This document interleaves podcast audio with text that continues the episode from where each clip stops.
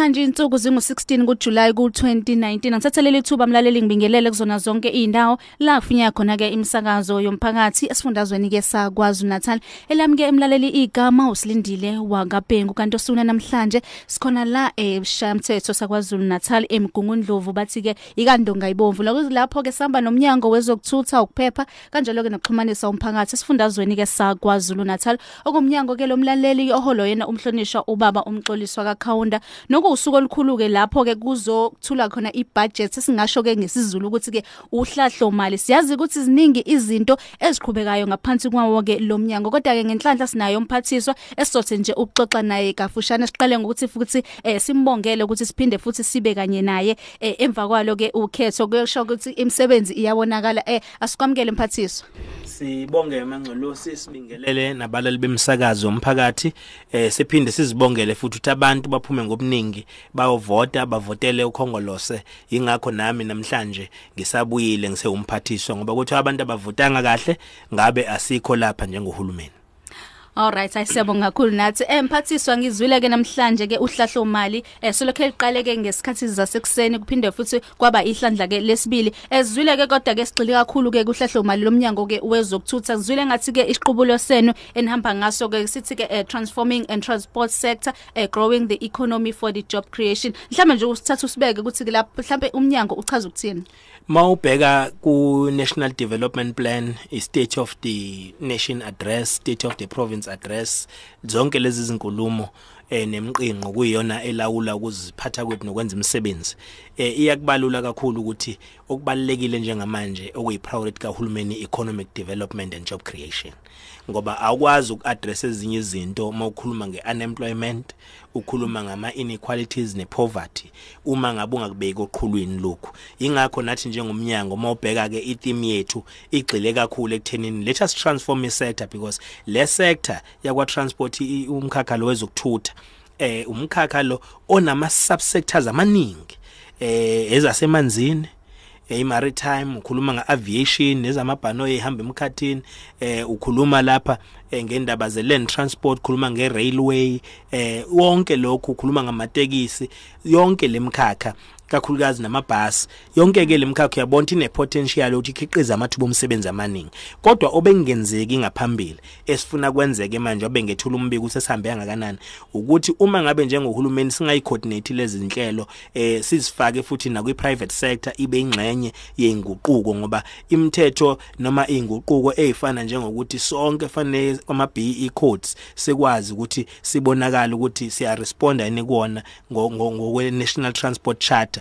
Akushiwo uhulumeni kuphela kushiwo ngisho izinkampani ezizimele ngakho ke lo msebenzi ke lo sesiuqalile ukwenza ukubaxhumanisa sihlangana nabo so that wonke umuntu osebenza kulesi sifundazwe azi ukuthi mawukhuluma nge transport sector we are well coordinated. Nemkhakha kahulumeni ama public entities osanral oprasa otransnet bekwazi ukubengene ngaphansi kwalolu phiko e-CDB i-council okuyiyona ke ezoqhubaka ke manje inhlelo zikahulumeni nezinhlelo zokuthi umnotho uthuthukise ushintshwe nakuma private eh, eh companies akhona kusifundazwe kwaZulu Natal kodwa isabelo sethu 10.8 billion sicela kakhulu ecoordinating infrastructure kakhulukazi kukhandwa kwemigwaqo uqinisekisa ukuthi sifaka eh, ama bridge lapha emphakathi engakwazi khona ukwela kahle. Siyafisa ukusho ukuthi kulonyaka wezimali sikuwona eh sizokwakha ama bridge awu19 lawo ma bridge awela kakhulukazi eh eh imoto nomphakathi nemfuyo wonke umuntu.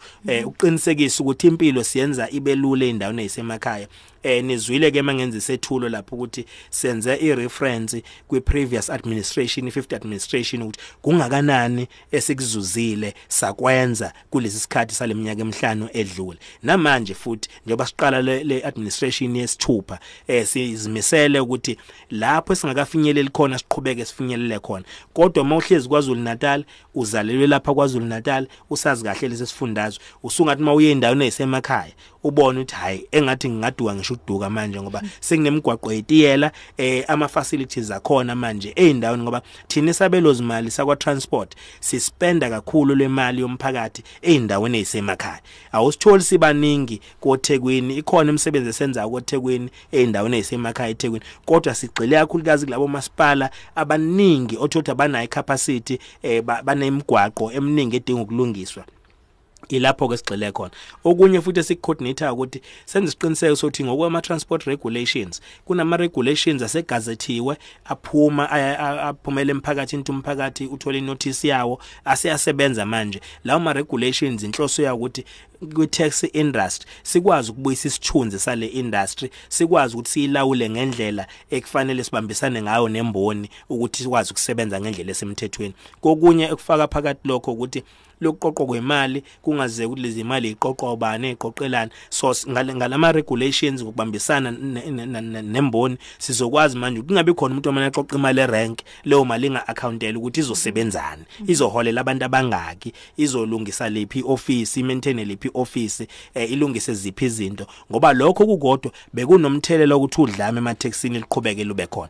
Ngakho ke masivale lezo zinto eh sayikhulisa iindustry futhi njengamanje siyayisekela thina lapha kwaZulu Natal njengomnumzana kwaZulu Natal iyangena lapha emabhasini iyangena emkhakheni wamabhasi ngoba sifuna kwayona siliqaliwe uhlelo ukuthi siyithuthukise manje igcina sizenzela imisebenzi. Ngaphakathi kuyona ikhiqiza amathuba amasha omsebenzi. So uma ngabe singenza nje uzinzo senza ukuthula kule industry sizokwazi ukuthi eh siyithathe siyise kwamanye ama levels ngapha kwa community safety sivumelene ukuthi kulesethulo besisenza namhlanje besazisa umphakathi ukuthi asizukuhlala abantu bakithi bebulawa ubugebengu kodwa futhi ingabe khona okwenzakalayo. Kodwa kubalekile ukuthi sidinga wona umphakathi uqobolwayo ingakho sethule sethule sithi sizongena kwe campaign ethi umasakhane. Umasakhane ila khona efanele sikwazi ukuthi nemphakathi sibonisane ngezinto okuyizona eziholela etheni ubugebengu bande. Ezinye zalezo zinto nje ezenza ubugebengu bande ukuthi kwabona abantu bengafuni ukuphila eh eh on on positive attitudes and behavior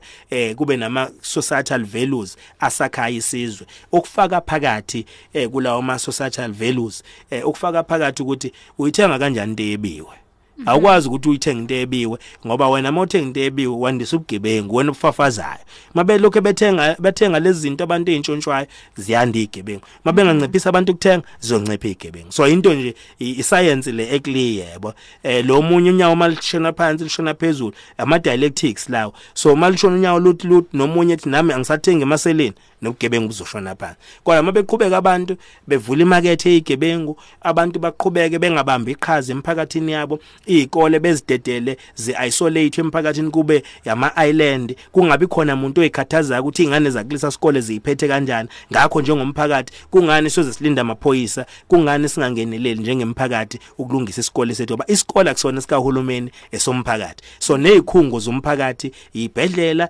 nakho konke lokhu kunye kwakhiwe uhulumeni ukwakhe egameni lomphakathi. So sifuna ukuveza lokho ukuthi sizobambisana kanjalo kodwa umsebenzi wethu wokubheka amaphoyisa ukuthi awenza umsebenzi kuyiqiniso ke ukuthi ama police station awekho sesimweni. Kuyiqiniso futhi ukuthi izimoto azamaphoyisa ezinye eh, azikho sesimweni ezinye isemagarage singakho sikwamukele ngelikhulu ikusasasa okushiwo ubaba ungqongqoshe ubheka icela ukuthi eh njengamanje ukulungiswa kweemoto zamaphoyisa kuzoyiswa lapha emalokishini lapha ekuhlaleni emakhaya lapha abantu bekhona kulungiswe lapho iyouth ithola amathuba omsebenzi. Nale etrainwa lapha ema-TVETs ko mechanics ikwazi ukubuya izoba usizo emphakathini wangakubo. So ngalokho uvula amathuba omnotho kodwa futhi uaddress icrime. Ngoba icrime ukuyiqeda udinga ukuvula amathuba amaningi omnotho. Kodwa futhi udinga ukuthi ube nesociety ebumbene ene social cohesion. Abantu abazokwazi ukuthi isizwe asakhiwa uhulumeni sakhiwa yithina njengabantu. Uqale emndenini.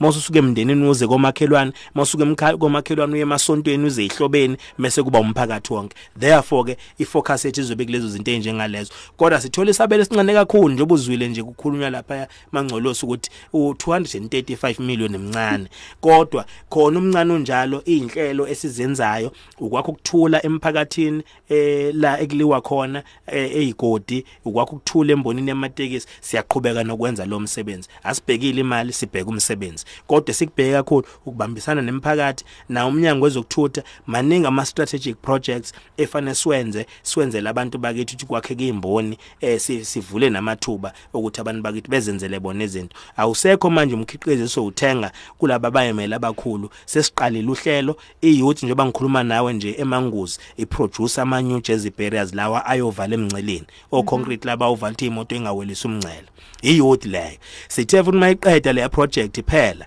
sifuna leya youth ivulelwe industry lapha sibambisane no-Atia. Ivulelwe industry ikwazi ukuyikhiqizela yona lezi zinto ingasakhiqizeli ke manje kovala emnceleni isikhiqizela department of transport mawudinga ama new jersey barriers ungaki wathenga laba sebeyimele abakhulu kakhulu sivula amathuba omsebenzi. Sa intervene sathatha le mali ebesikhipha kuyona amathenda ukuthi kusikwe ihlahle emgwaqweni nokhulu selimelile siphinde sivala ama potholes eh, siphinde senze road marking sayithatha leyo mali sathi ayiphume kumathenda sayifaka ngapha enhlelweni zomphakathi ukuthi asithathe le youth ewu4000 engasebenzi siyifake kulezi inhlelo iyona ke leyo youth njengamanje sesiyitrainile nizoyibona ndifaka ama uniform amahle a green yenza umsebenzi eh, ivala ama potholes eh, iclearisha i-veg clearance yenza konke lokho kunye kufanele kwenziwe ngoba lo uhulumeni uthi kunokuthi sihlale sigoqe izandla sikhale sonke sithi amathuba omsebenzi awekho akube khona ama interventions esiwenzayo.